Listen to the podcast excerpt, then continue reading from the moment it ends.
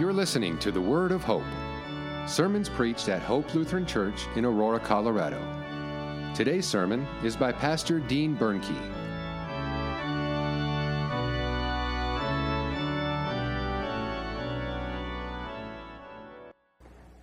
Grace, mercy, and peace from God our Father, Lord and Savior Jesus Christ. Amen. The basis for our sermon this morning comes to us from the book of Zephaniah, the first chapter, verses 4 through 7, and then 14 through 16.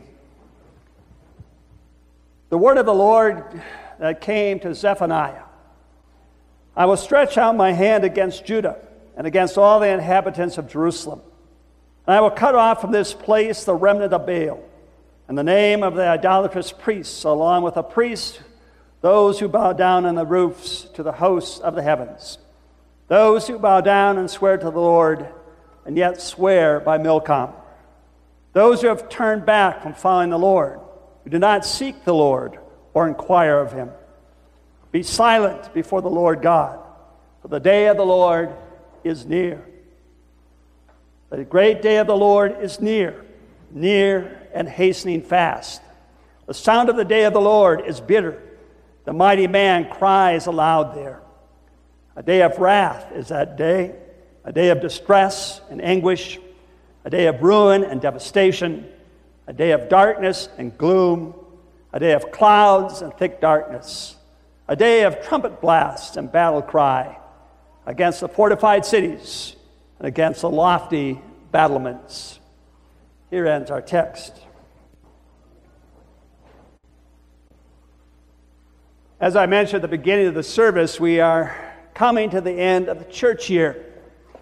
Next Sunday is the last Sunday in the current church year, and then we move into Advent. But as we approach the end of the church year, thoughts turn to the end of all things. And nothing quite captivates our interest like the end what theologians call eschatology.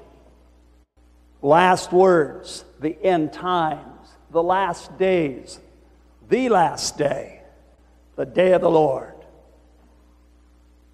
And down through the years, there's always someone, it seems, that's predicting when the end will come. But you know, that makes as much sense as concluding that the world will end in 2051 because the Lutheran Service Book only lists the dates of Easter up to 2050.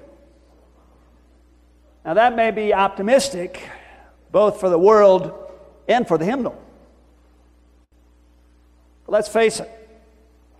Whenever we try to predict the end of the world and prepare for it as though it were an appointment on our day planner, we're going to wind up with eschatological egg on our faces. Now, if you read through the Old Testament prophets, there's a lot of talk there about the day of the Lord. The great day of the Lord is thought by the Israelite people to be a great day, a day where God's going to pour out numerous blessings, blessings upon blessings. The day of the Lord was believed to be a day of success, a day of prosperity, a national victory of massive celebrations. However, that's not how it's portrayed by Zephaniah. Zephaniah's view of the great day of the Lord is quite the opposite of what the Israelites were expecting. And so instead of a day of prosperity with blessings upon blessings, Zephaniah's view is dismal and rather frightening. In fact, his view is quite destructive. The day he describes the day full of wrath, distress, and anguish. It's a day full of trouble, ruin, darkness, and gloom. It's a day that people will not want to experience.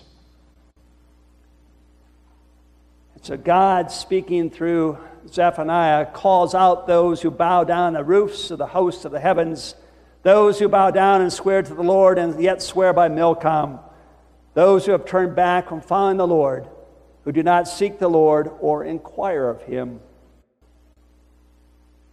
You see, God is taking his children who bow down and worship the stars, who bow down and say they worship the Lord, but are really worshiping the false gods that they made up. God is taking those who are completely turned their back on the Lord and refuse to inquire of Him. God is taking these children of His and He's lining them up in front of Him, much like a child stands in front of a very upset parent. As the children of Israel try to defend themselves, they say things like, But Lord, we're not as bad as those other nations out there. But Lord, it was just one time. But Lord, we promise if you give us another chance, we'll never do it again. But What does Zephaniah say? Be silent before the Lord God, for the day of the Lord is near. As a people stand before God, God doesn't want to hear all their excuses. God doesn't want to hear them try and defend themselves because He's heard it before. He's heard it from them when they were wandering in the wilderness and took matters into their own hands, when they grumbled against God and how God cared for them. He heard it from them when they were in the promised land worshiping false gods. And if you read the Old Testament, the thing is, the Israelites never do better. Oh, they may correct their ways for a little while.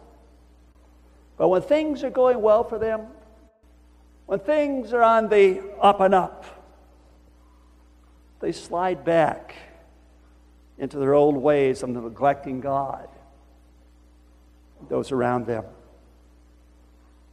As they try to defend themselves for their actions, they're told by God, be silent. Be silent. Because He already knows what they have done, and He has heard enough.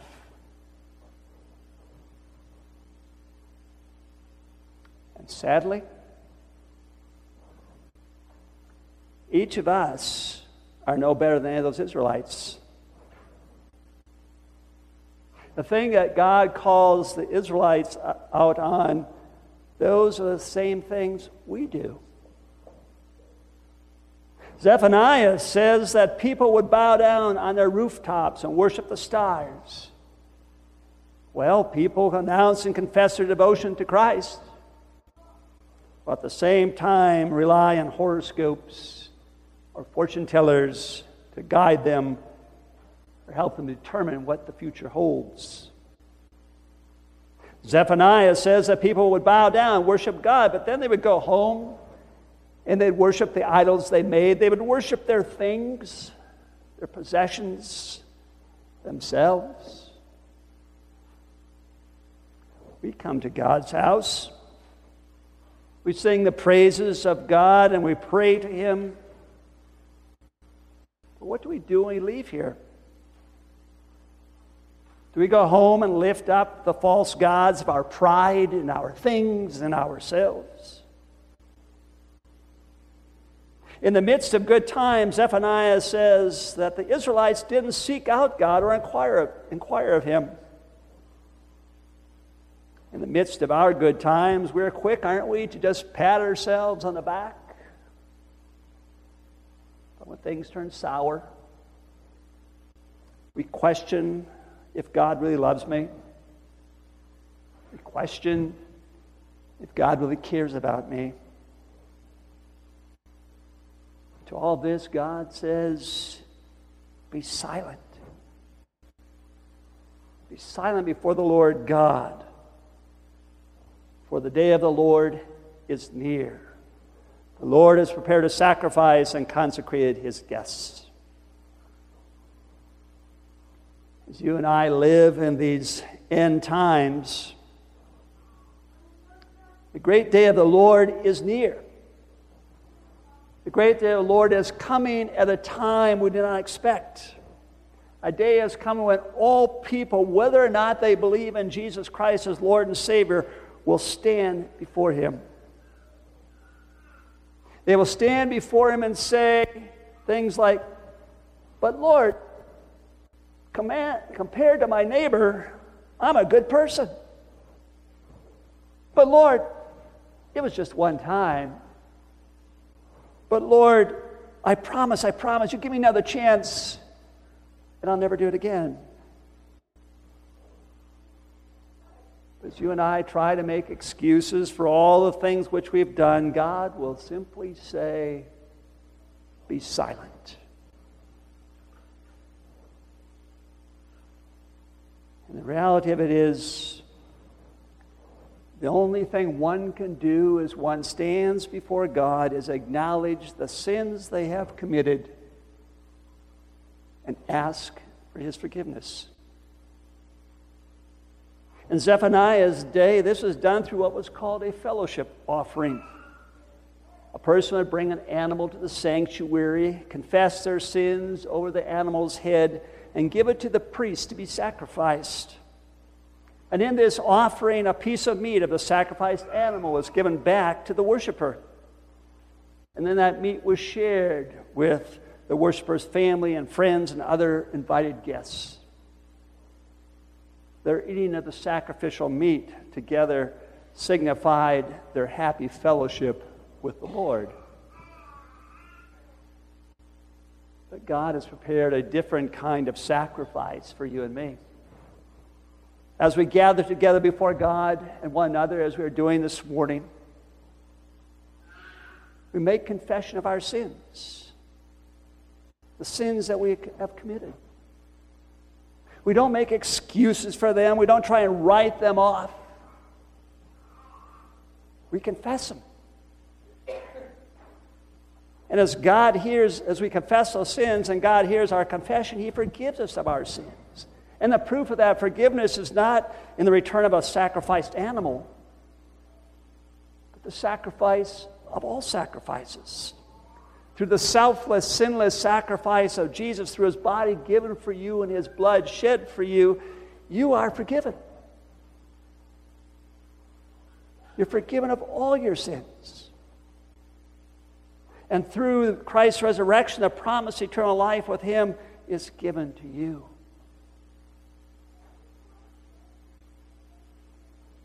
as the great day of the Lord approaches, we don't stand around and wait in fear. We don't stand around on that last day wondering, well, what kind of punishment is God going to give me?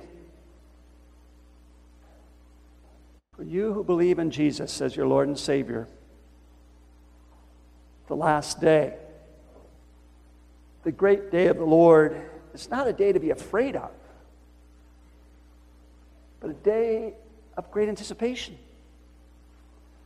A day of great anticipation because the trials and tribulations of this world and the heartache and the pain will be gone forever. The great day of the Lord will be a glorious day for the beloved children of God because they will live forever They'll live forever in the glorious riches of the new heaven and the new earth forever and ever. Amen.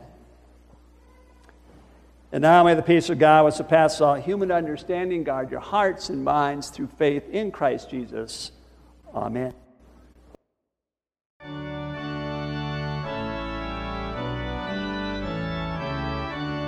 Thank you for listening to the Word of Hope.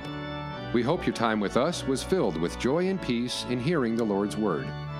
If you have questions or would like more information about Hope Lutheran Church, please visit our website at www.hopeaurora.org. Send an email to office at hopeaurora.org or call us at 303 364 7416. This has been the Word of Hope.